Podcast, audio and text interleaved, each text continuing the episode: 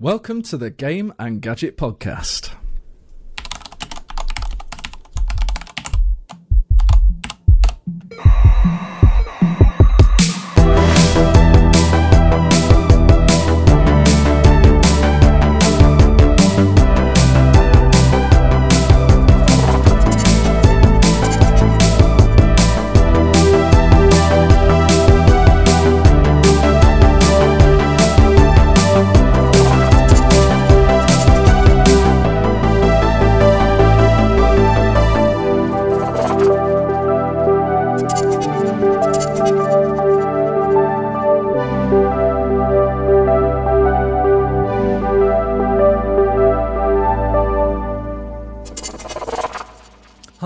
James Woodcock from Pixel Refresh, your host of the Game and Gadget Podcast. And as always, or at least pretty much every Game and Gadget podcast we've done and are about to do, I have my co host Tony Warriner, founder of Revolution Software, writer of the History of Revolution Software. I think that's a, an apt title for now, maybe, Tony. we can talk about that a little later. Thank you for joining me yet again.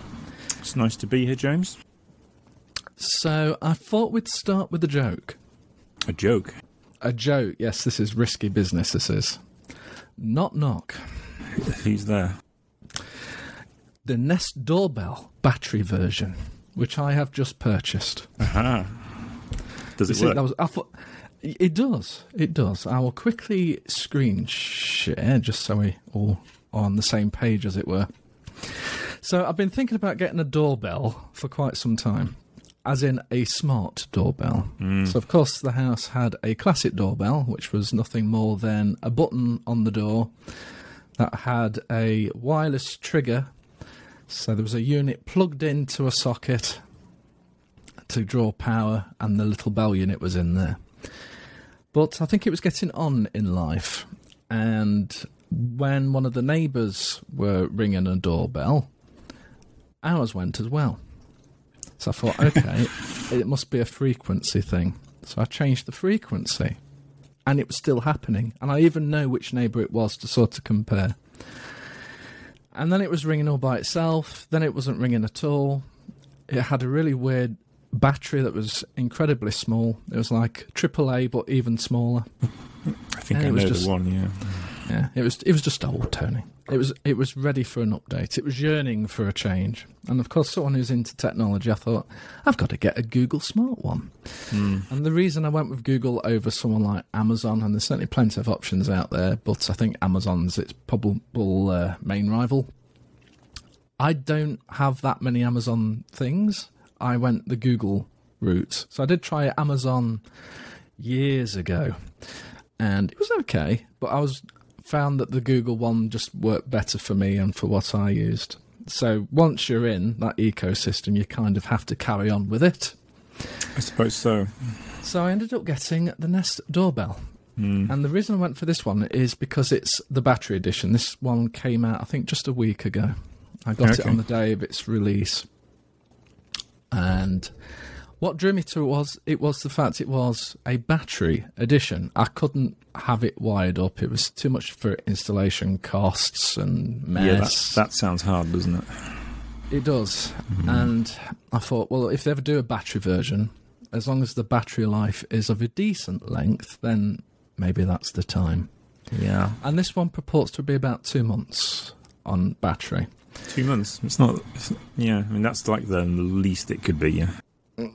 It's it's still not a lot. However, it's just enough to wet my whistle. So you can still plug it into like a, a main wide system. But like I say, I don't want to go through all that extra expense, all that mess, holes in the walls and whatnot. Yeah, yeah drilling and wires and. Yeah, You it's don't want that. You not great. So this battery one, even at two months, and at the minute, it's purporting four weeks charge remaining after just a week. so if it gets to two months, I will be impressed. But I had to do some configuration. I'll go into a minute. Is it press related? Like, if you have lots of visitors, then it's, you know, it's like you're pushing your luck and batteries used. So this is the intriguing thing. So I thought with it being a battery version, it would therefore only do any fancy recording once the button was pressed, but it actually works by the sensor. So even if you walk up to the door, it will turn itself on. It gives a visual indicator to everybody that someone has approached the door, so they see that a camera has engaged even before they press the button. So that's got to be a, quite a good deterrent as well. Yeah. And uh, so, and that's recording to the cloud, which is quite handy. Yeah, yeah. So it's not constant recording. So the previous one Google did, where it was, well, it had to be wired in. It would be continuously recording. You could have up to thirty days stored with. I think it was four to five pounds a month. yeah, we, we have that. We've got two two internal nests here. No, oh, there There's we go one. then. There's one, if I can do it. There's one above there, and there's one on that next to those next to the telly there, facing up the corridor. And it's a mixed, a mixed with mixed results. It has to be said, but I'm paying, I'm paying the four quid a month to have it recorded. Certainly, Yeah, I mean, I, I, again, I only dipped my toe into it, so I got the the large Nest display, which is nothing more than a fancy photo slideshow. It just happens to be voice controlled as well, where you can say turn on the lights and all the rest of it. right? So Yeah, I've got Philips Hue as well. Um, but for the doorbell itself, it seems to work absolutely fine. And the reason it was running out of battery so quick and it said I only had a few weeks left of charge was because it was literally the main road isn't that far from the door.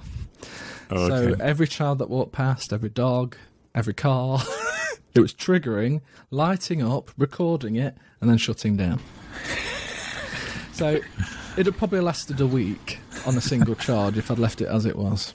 So luckily, you can set a zone to say, right, I just want to record anything that sort of comes into this area. Of Oh, course, okay. I've selected the front garden. And now it's going up in how long it says it will be able to stay on this charge. So hopefully I'll get a month and a half minimum out of it in the end. well, you would hope so, wouldn't you? Yeah. Indeed, indeed. But the odd thing was, um, so it, I think on the older one it was more of a widescreen kind of video aspect ratio, so you saw Hmm. quite a width of the garden. This one concentrates more on the vertical. So the idea is if someone's carrying something, or there's small children walking up to the door, you know, if someone visits with a dog, or maybe a cat even, then you can see them because you've got that vertical instead of the wide. And you don't lose too much information from the sides, and I don't have a big front garden, so I'd, it's still as secure anyway. But the actual intelligent features are if they press the doorbell, not only has it been previously recording anyway because it sensed them, but it rings the phone app. Hmm. The Nest display then turns on with the video footage, which is quite nice. Right. And you can respond and speak to them either from the phone or from the Nest display. right. So conceivably, I could be in another country Yeah, yeah. and answer the door, at least by voice, and saying, "Oh, could you leave the parcel with the neighbour, please?" Or, "Sorry, Yeah. not today. I do not want your super rates for electricity today," or whatever. Double glazing, conservatories.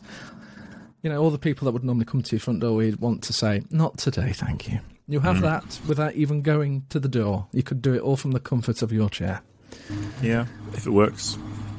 And, and it does. And it Does does. it? And the reason I know it works is because, unfortunately, the last couple of weeks, uh, I somehow managed to pick up COVID.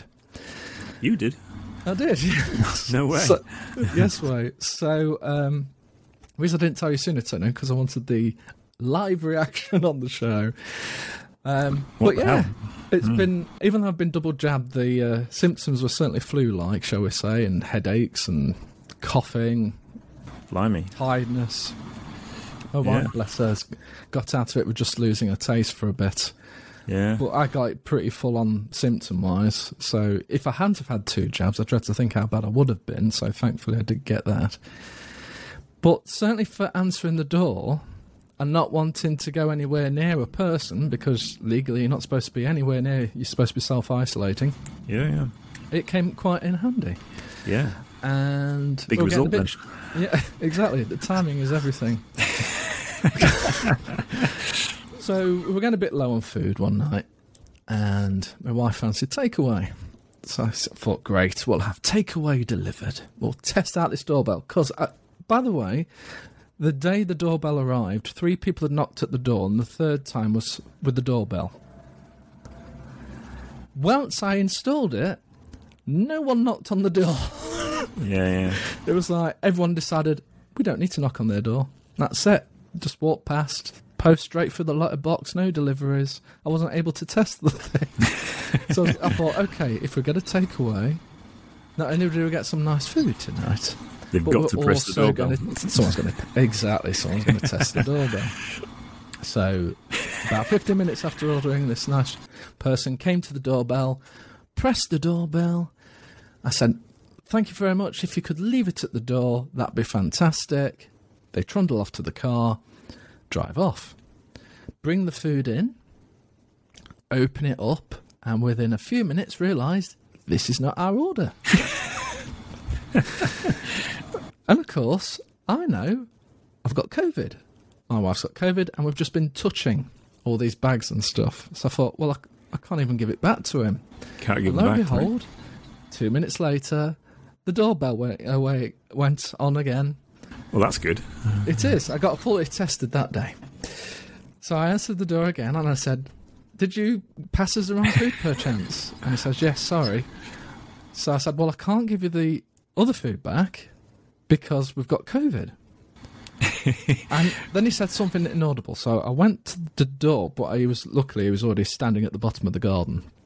He'd left our actual food by the door, and he said, "Can I have the other food back?" I said, "Well, no, we're self isolating. I can't do that." He says, "Well, don't worry. Pass it to me. I just need to show the people their food, and then I'll chuck it away." I said, "No, that's completely irresponsible. I can't do that.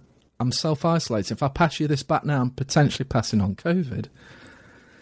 So after that discussion, um, he went, and we had two lots of food to what we originally ordered.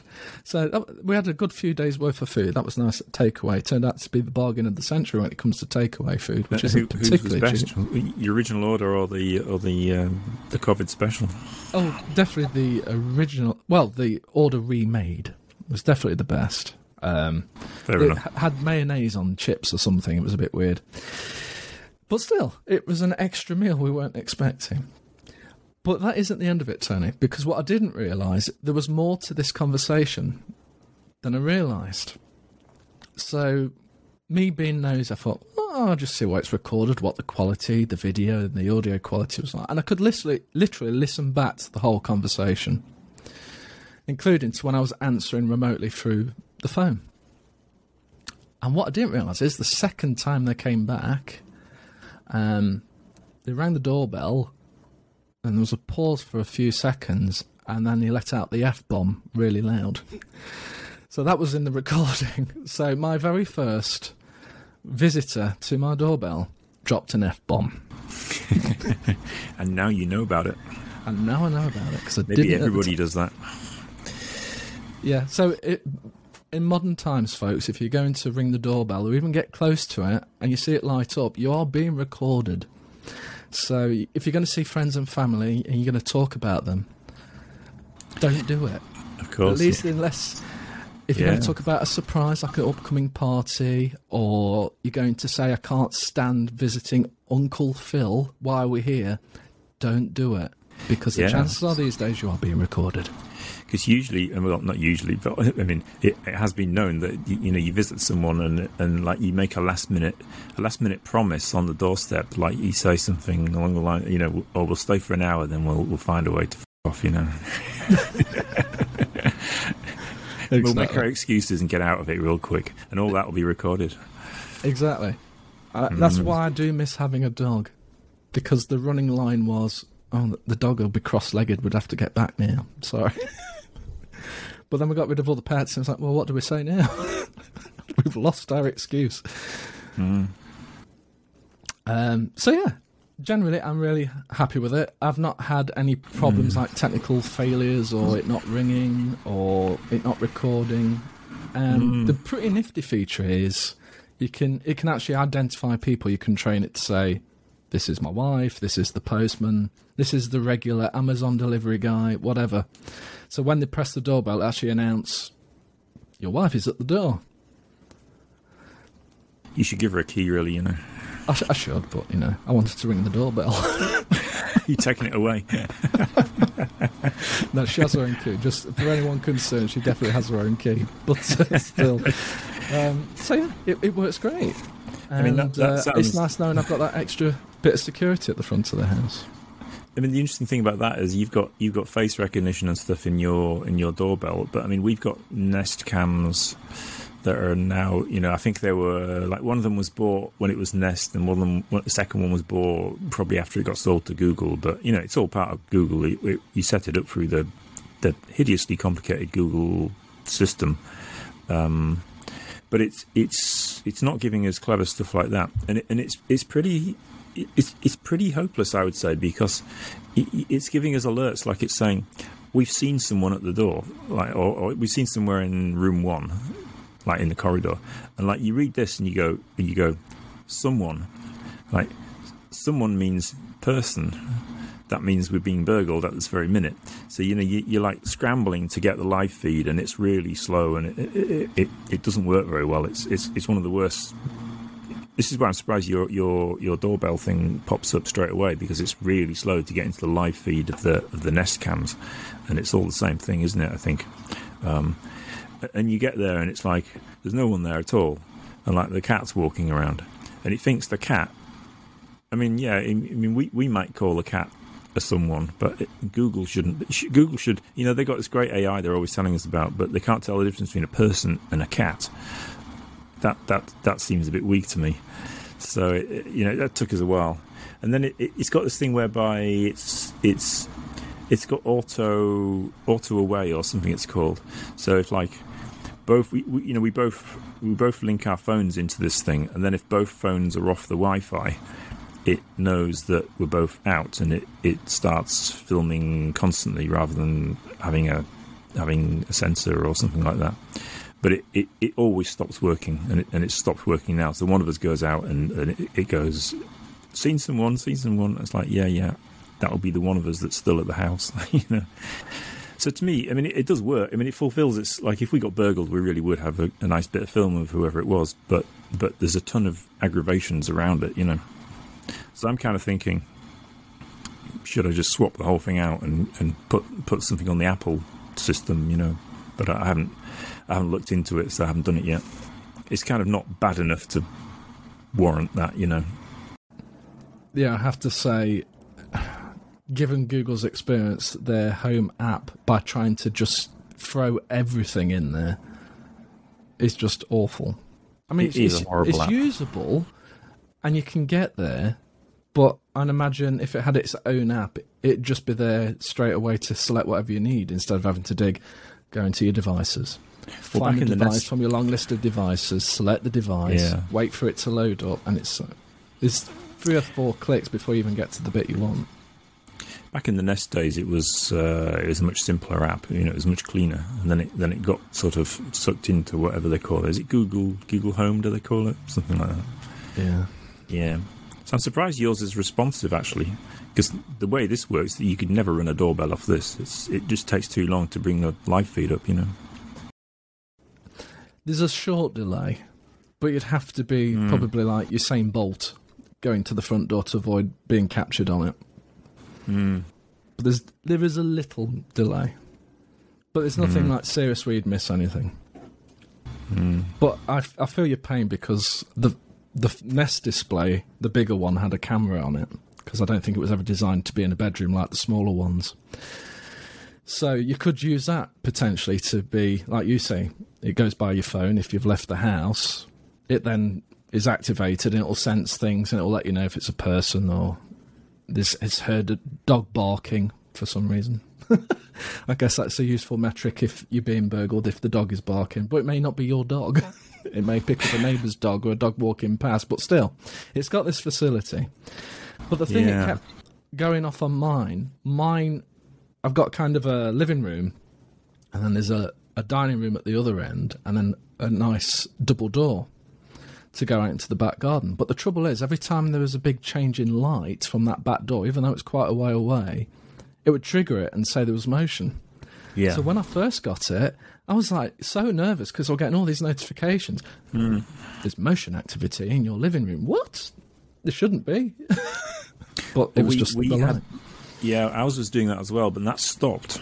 Actually, it doesn't do that anymore because the clouds. You know, the, the we- we're on a road, and, the, and the, at night you get the you get the, the car lights flashing across the top of the ceiling, and you, you the, the the the sun as well. As you say, the clouds. If, if it suddenly got if, if a dark cloud went over the sun, then it would come dark and light real quick. You know how you see that sometimes, and yeah, that would trigger it. But that's that's gone away.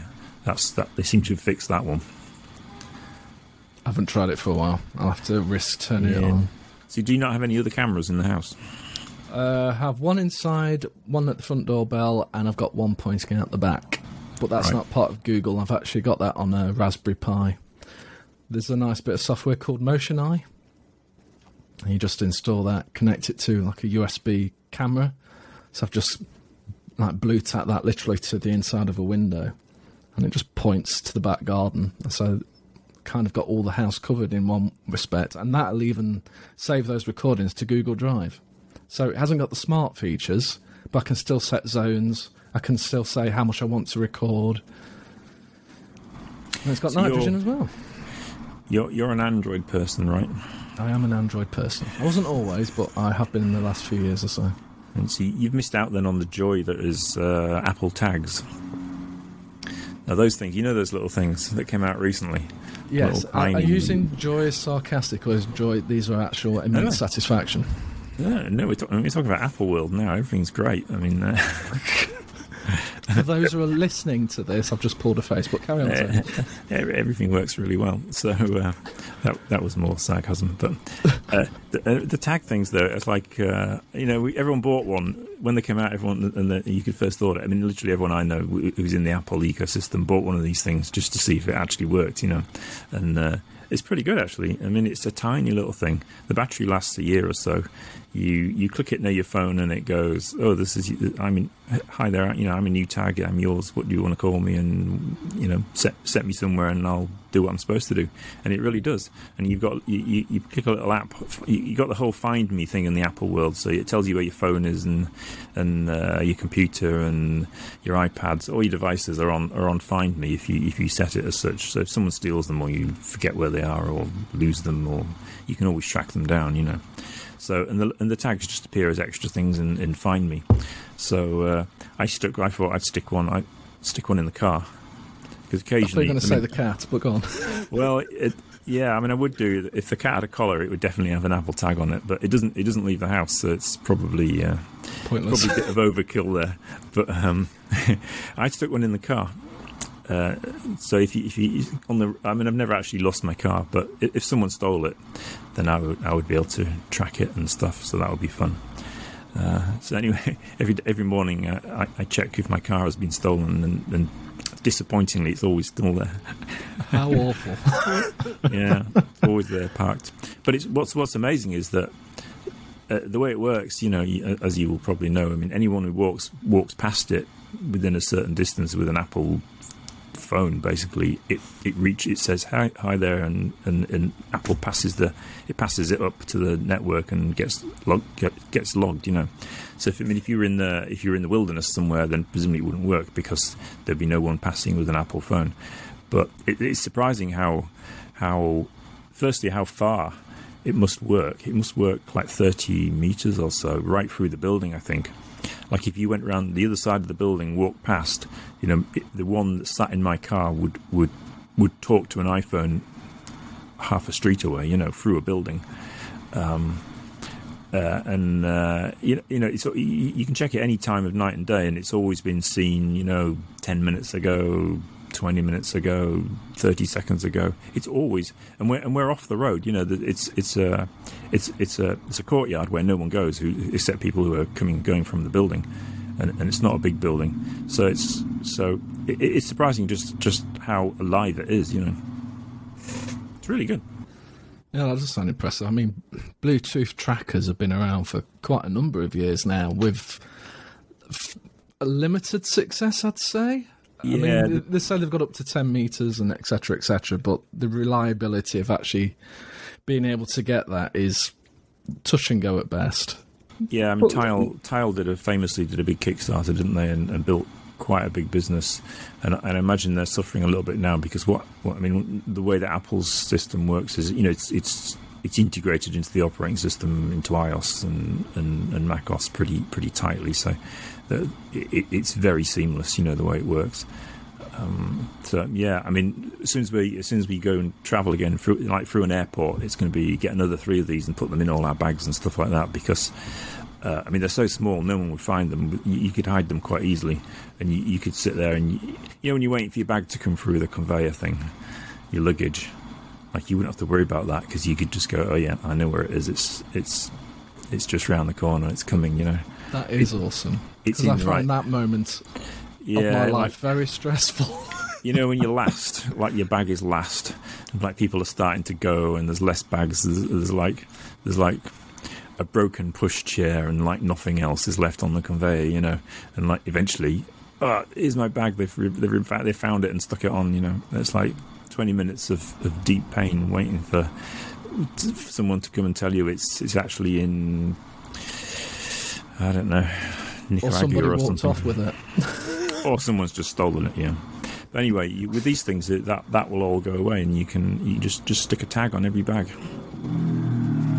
That does sound very awesome. And I know It's. Samsung's got some more advanced tags now. More Maybe I'll advanced, try you one say. of those Yeah. one day. Yeah. All these technology investments, it certainly adds up. Uh, they do add up, don't they? But this is part of being an Apple. An Apple. You know, basically, you, you just work to give them all your money and buy buy the latest stuff. Yeah, I'm afraid when I got to iPhone 6S, I'd got a bit disenchanted with the Apple ecosystem. So I got out while I could, knowing if I stuck around for too much longer, it'd be far harder to leave. Mm. I always tried to remain certainly a little bit agnostic in the sense of I didn't just use Apple, I used Google where possible. I mean, at that time, I was actually writing articles for all three platforms, three platforms iOS, Android, and Windows Phone. Which, by the way, had a beautiful operating system. It's a shame they didn't actually get the apps to go along with it, but the operating system itself was very nice, and the Nokia phones were really nice. Well, they, they, they really could. Uh, I mean, then they could write um, business school um, lectures on, on how to screw something up, couldn't they? With with, with Windows Phone, because you say it was it was pretty decent, and it would have been nice to have a third entry in that in that whole area. Now, I mean, I mean, the way I see it was that they they. I mean, they had some money. They had billions and billions of dollars, and they said, "Let's." The solution to our all our problems is to buy Nokia. Um, for whatever it was. Was it was it ten billion? Was it fifty billion? I, I mean, it would have been billions, right? Because I mean, Nokia might have been in trouble or something, but I mean, it would have been billions of dollars. Yeah. But they didn't. They, they should have got those billions of dollars and given them to people like me, and and we would have written games for the for the platform, and everybody else would have written their their their apps and their and their games and their applications and and, uh, and there would have been a rush of software and all the developers would have bought the machines they would have started using them um, they would have started talking about them because they were nice machines and there would have been the software. I mean get those billions they spent on Nokia and give it give it to developers and it would have solved the problem. I mean maybe I'm being simplistic about it but usually platforms fail because there's not the software yeah? And the, and they could have spent their way out of it. I mean, why did they need to buy a phone manufacturer to to make slightly better phones or or something? You know, and brand the phones differently somehow. That'll solve all the problems. It's it's unlikely, isn't it? And, and, Going and from history, memory history showed it. Yeah, I mean that, that's how I read it. Maybe it's more maybe, maybe it's more nuanced than that, but it, I mean it certainly looked that way to me. Yeah, I, I think the number of phone manufacturers behind Windows Phone at that time was dwindling. And if they didn't Sure, buy Nokia, I mean, that was their last chance. It was really on life support. So buying Nokia delayed the, probably the inevitable. But I think it, did, it didn't matter. They could have thrown money at developers, they could have brought Nokia, they could have done all of those things, but still, they were two years late to the show. Hmm. And I think by that point, Google had established themselves to a certain point in the mobile phone market, and so did Apple. Yeah. And you just have to look at all the manufacturers of old that suddenly almost disappeared overnight. BlackBerry. Exactly. BlackBerry was hurt very bad. They had some good enthusiasts that kept them going for a, a few years, but at the end of the day, the physical keyboard just wasn't enough. Yeah, I wonder what what's the reason they they disappeared. I mean, they were they were very much enterprise, weren't they? But I mean, they were good quality little things. I mean, they were quite nice, weren't they? Um, I think Apple had some nice kudos. So if you're an executive, do you want to stick with BlackBerry, which you've probably had for a number of years now, or do you want to try Apple with this new fandangled machine, which all the cool execs are using? mm, And Apple just started targeting that market, and it started paying dividends. And what do you think probably- that Steve Jobs was originally against having apps and an app store? I mean, that's just bonkers if you think about it now. yes, I mean, in a way, everyone everyone misread it, but you know, Apple were smart enough, I guess, to to understand that the the the, the apps were what was really going to do it. I mean, the, the, I mean, as soon as it was opened up, it was uh, it was it just went crazy, didn't it? I mean, it's just been stratus stratospheric ever Stratospheric, yes. stratospheric ever since. You know, I mean, I remember I've been thinking about this recently. It was like when would it have been? Two thousand and eight, probably something like that. And I read an article, and it was by it was by I think the the the people that did some game tap tap something or another or, or something and he, he and this guy was saying he was on an aeroplane and like he saw eight people. He walked, you know, how you walk, you walk up the length of the airplane, and, and you and you look at all the people what they're doing, and he saw like like twelve people with an iPhone, and he kind of got back to and said, "Look, this is going to be huge." Because everyone on the airplane had an iPhone and it's it, they're all they're all running different apps. It's going to be massive. You know, we need to pivot all our stuff onto onto iPhone. And, and, and I kind of and I relayed this story around Revolution and said we should be thinking about this. You know, it's going to be it's going to be the next big platform. And people were going, yeah, let's see. I'm not sure. And uh, you know, I mean, it's, it's, laughable now, isn't it? Because uh, I mean, I mean, it's just uh, it's just huge and, and changed the world completely. And of course, I mean, Android itself was something very different, wasn't it? Until you know, prior to to to the iPhone, and I think it just completely pivoted. And I mean, I would say it's kind of a it, it, not a clone, but it's you know, you see, you look at an Android phone and you see you see iOS in it because it's it's, it's an alternative iOS in, in, a way, isn't it? And iOS came first, so I mean that's is a fair conclusion. Absolutely. Um, in fact, Android got into a lot. Well, it was Samsung that got into a lot of trouble for making their icons look very iOS-like in the courts. I remember when it all started. Well, that's just what Samsung do, isn't it? I mean, they they they they. For some reason, I mean, they've got the tech. I mean, they even build the iPhones, don't they, half the time? But yeah, they, the dis- they seem to lot lack the displays. they lack they just lack confidence in their own their own ability it seems to me. I mean they could they could they could be slightly more unique you know but they've always yeah yeah. So i've just flashed my s21 ultra at which which i read very good things about. No it's a great phone. The cameras are great in particular. I mean Yeah. that's uh, certainly a long conversation to have the, the phone itself but in a nutshell I love the 120 hertz display and the fact I have something close to what is camera zoom. Although you fix to one times, three times, and ten times for actual proper optical zoom, and there's nothing really in between. But still, having that option of going ten times zoom on something is just. I'll never ever use a standalone camera again. I don't think. Yeah. no it's it's pretty amazing what they'll do. I mean, uh, I have, I have the latest iPhone, and I should say I used to swap until very recently. I used to swap like alternate years between the latest. I mean, I was on Pixel phones for a long time, and, and, then they they kind of lost it a bit, and Samsung were the ones to get. I mean, I did used to swap iPhone, iPhone, Android uh, uh, until about three years ago when I stopped working on Android for you know just for whatever reason um, like I just wasn't working on Android, so I hadn't I haven't run an Android phone since probably 2016 or something. But um, I mean, as, as as user devices, they're fine. But yeah, uh, horrible to program games on. Horrible, horrible. I mean, Apple aren't much nicer, to be honest. But Android was Android's probably the hardest, fiddliest operating system I've ever ever had to write a game for. Oh, that's interesting. I would say that. Yeah. Well, Do you think it's got better more well, recently? It, it was like just the start when you th- thinking, well, it, well, it, how can yeah. we get Broken Sword onto a mobile phone? Because I remember well, playing Broken Sword on a 3.5 inch screen on the iPhone. It was good fun. Yeah, yeah. Well, I mean, the thing is, back in the day when you, you were you were kind of left to your, if you're trying to do it yourself, like natively, if you just go, let's let's let's just write a game and, and, and, do everything ourselves and figure out how to do it. And it's actually quite difficult because, and especially if you're trying to do like a C engine so that, that it that it runs natively instead of you know because it's normally they want you to write Java.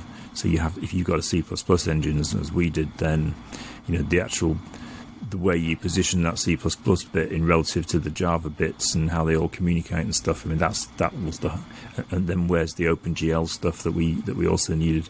That stuff was hard, and that was that was really difficult on, on Android. I mean, nowadays you would just use Unity or something which wraps all that stuff up for you, and, and you're writing a Unity game or an Unreal game, and or, or whatever, you know. Um, various, various other engines that those those those things do that stuff for you. So now it doesn't make quite as much difference. But and, and the only the only things you're dealing with are, are app store related issues more than anything. So it's easy, it's all easier than it used to be. But back in the day, you know, you go back go back to I don't know 14, 15, 16. Blimey, it was hard. Well, that brings us nicely on to we have questions from our audience. Uh-huh. So, in anticipation for our next recording, uh, I created a form on the website, pixelrefresh.com, where people could submit questions, and we've had a couple come in. So, the first one, and I hope I'm pronouncing this correctly, Janosch, has asked, Where is British game development heading? in terms of existing studios, latest titles, and maybe some indie devs. So, where is British game development heading? So it seems as healthy as it's been for many years, but I guess the number of platforms isn't getting any smaller.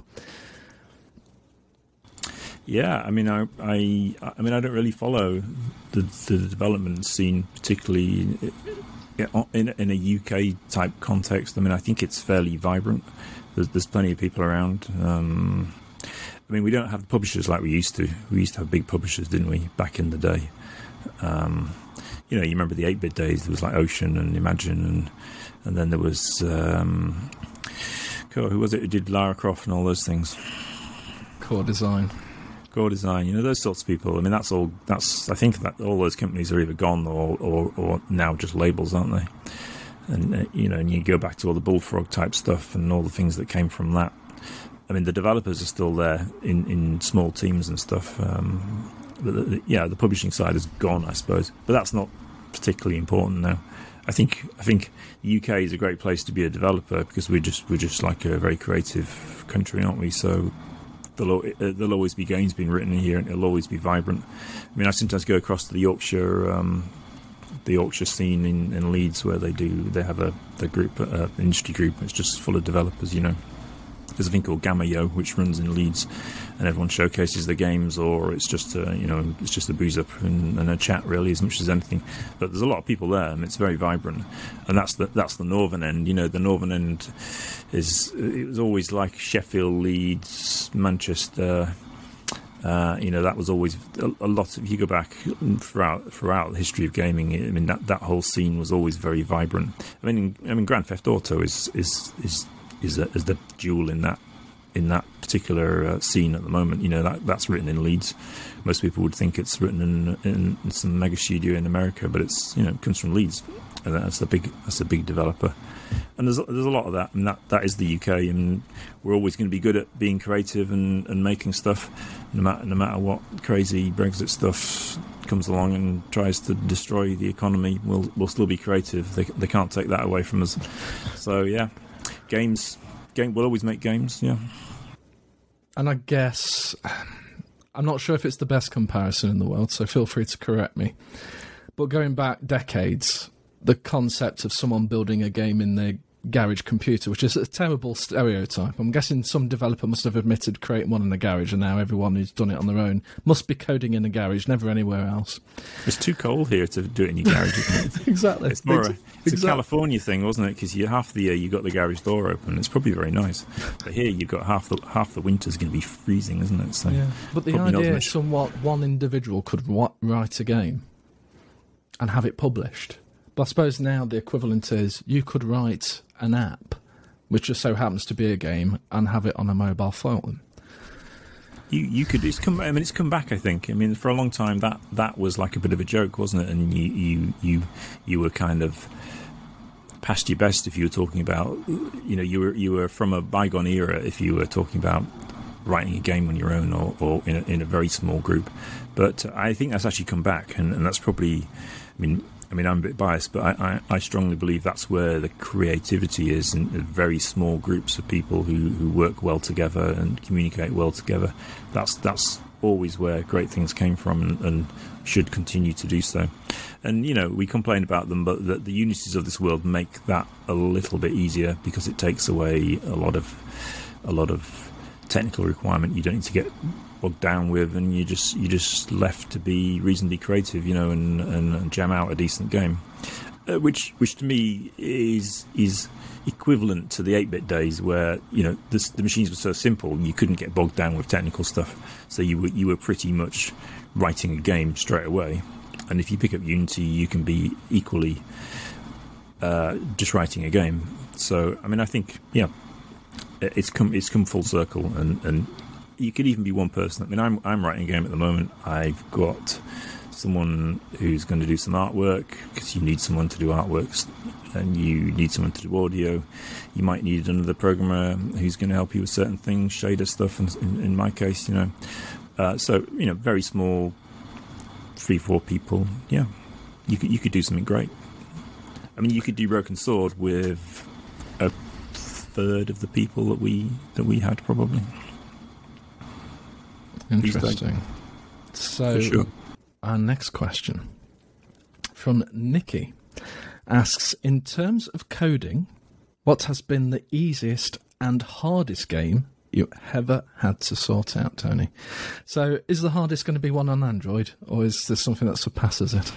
Yeah, just basically everything on Android. Uh, that's not actually true. Um, uh, when I did Android stuff, I used uh, when I did I, when I did stuff for company called AI Factory, who do really great um, puzzle stuff for just just for Android actually.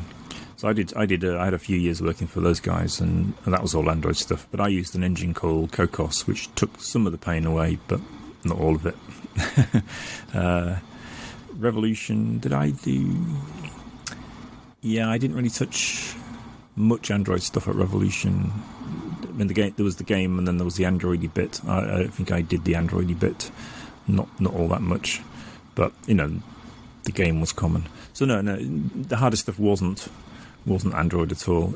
And in the game, the game itself is the thing. I mean, I worked a couple of years ago. I worked on a, a, a and I'm I'm doing a little bit on it now. Actually, a game called Stranded Sails, which which is on the Apple Arcade, and it was a PC. It is a PC Steam game, uh, and and our job was to make it run on um, Apple Arcade, so iOS.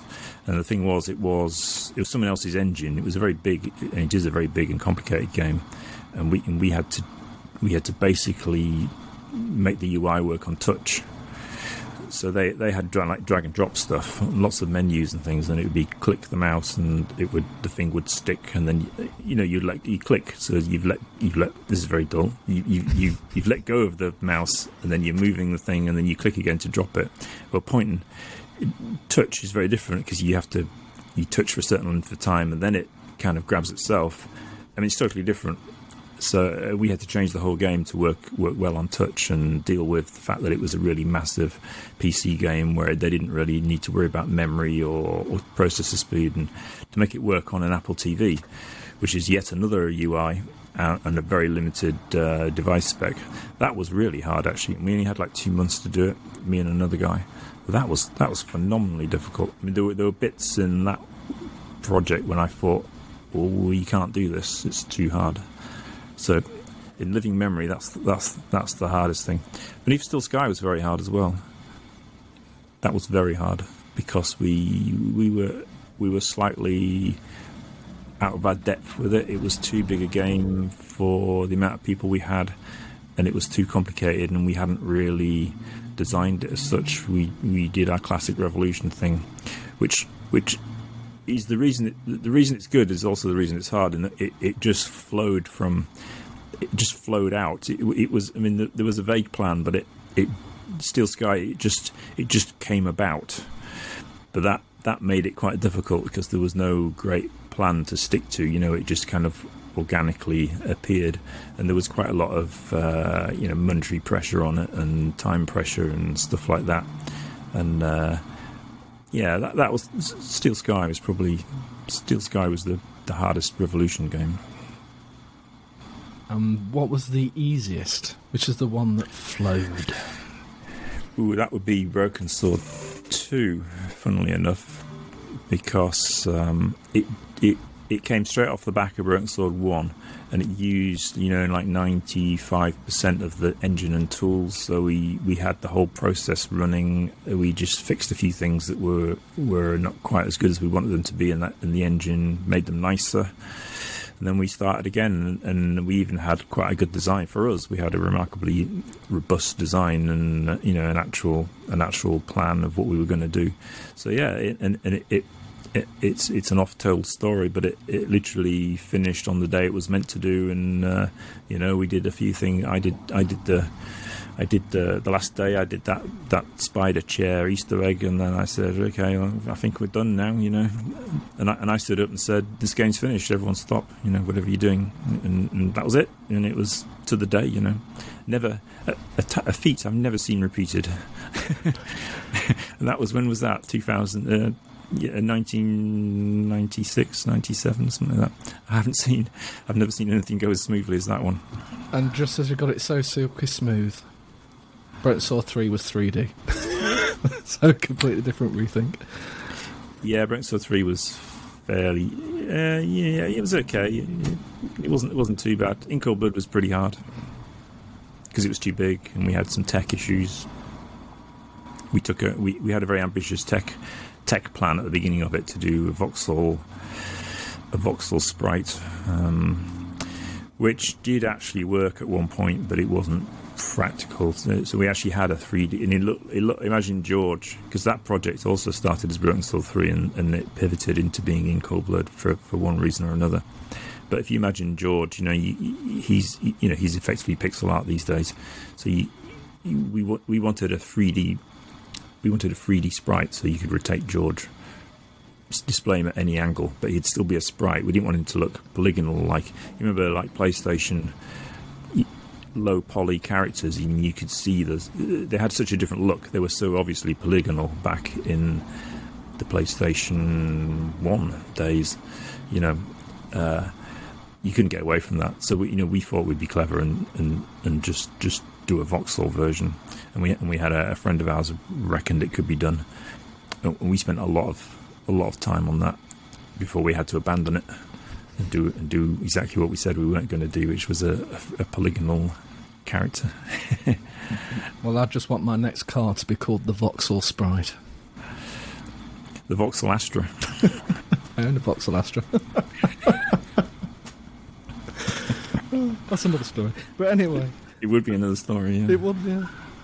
George Stobbart in his voxel sprite. Oh, there you go. There's the next story for Broken Sword 6.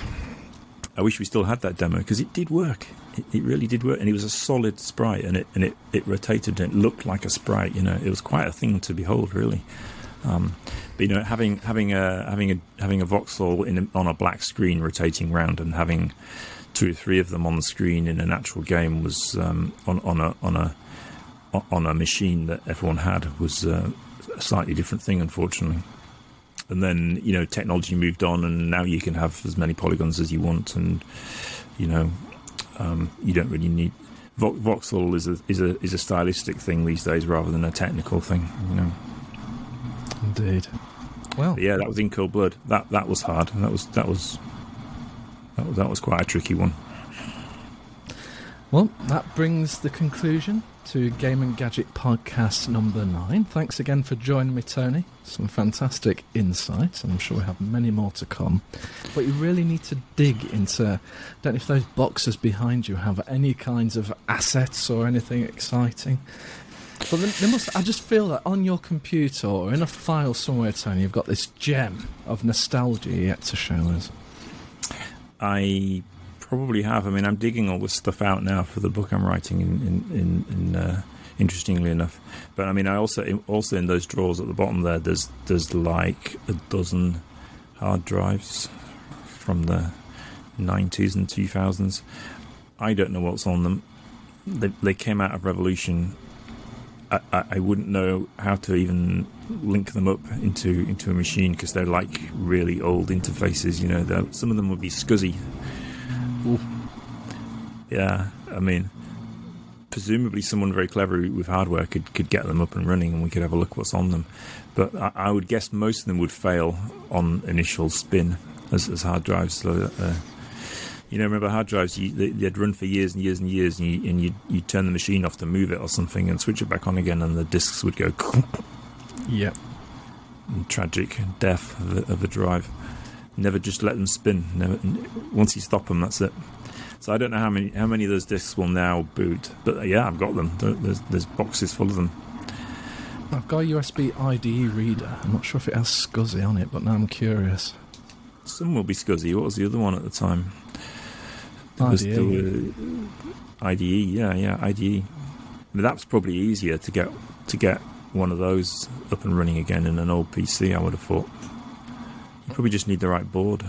The problem is a modern. You need quite an old PC as well, because the modern one wouldn't. You know the the the, the slots, are different, aren't they, from what they were back? I've got literally a thing where you can plug it in, and it connects to USB, and it, and Right. it definitely supports IDE. Definitely Right. supports the new SATA standards. SCSI, I'm not so sure about, but I'm definitely going to check now. SCSI was different. I mean, most of them won't be SCSI, but I, I mean, I do remember SCSI, SCSI machines. There might have been some build, some build things we're using SCSI. I don't know. Well, I've got a Windows 98 machine, so we'll have a chat. And if we can relive and bring out some of the things of your past as part of the process, then obviously that's going to be a big win Well, for yourself. I mean, assembling. I mean, re- the thing about Revolution was we were we were terrible at archiving, and uh, so much stuff has been lost. I mean, you got the games still exist, but we we always lost the engines and the assets, mostly because it was we, we had the eight bit mentality that, that, that you'd never look at it again, and also. You know, there, would- there would never be like an iPhone in the future that wanted a port of a, of a. We just never even imagined that would be the case but also our entire network would be set up for building one particular game. And when we started again, we'd we'd like we'd need to either archive all of the machines and put them in an exact same. You need like a duplicate office, you know, like duplicate everything where the chairs were, where the what the network was, where the wires were going between machines, and just like duplicate everything and then start again in the next office on the next game. Because you didn't do that, you you you wiped the machines and bought new ones, and everything got. It's like a machine, you know. There was the In Cold Blood machine and the Broken Sword machine, which consisted of all of the machines in, in the office. And once once you took that down, there was there was no getting it back again, you know. But there'll be on some of these discs, there'll be some assets, there'll be some sprites, some backgrounds, you know. Okay, we've got to figure this out, Tony. yeah, I mean, now you mention it, it, I mean, I've looked at those discs so many times and thought the best thing I can do is get a get a lump hammer and put them all out of the misery, you know, and chuck them on the on the tip. But I haven't; they're still there. Okay, well, I'll dig them out for the next for the next our next chat. I'll have some. I'll have some to show you and uh, to prove it's true. but we're definitely talking about this. we're going to try and recover the data for sure. Yeah. Okay, well, thank you everyone for watching. This is Game and Gadget Podcast number nine.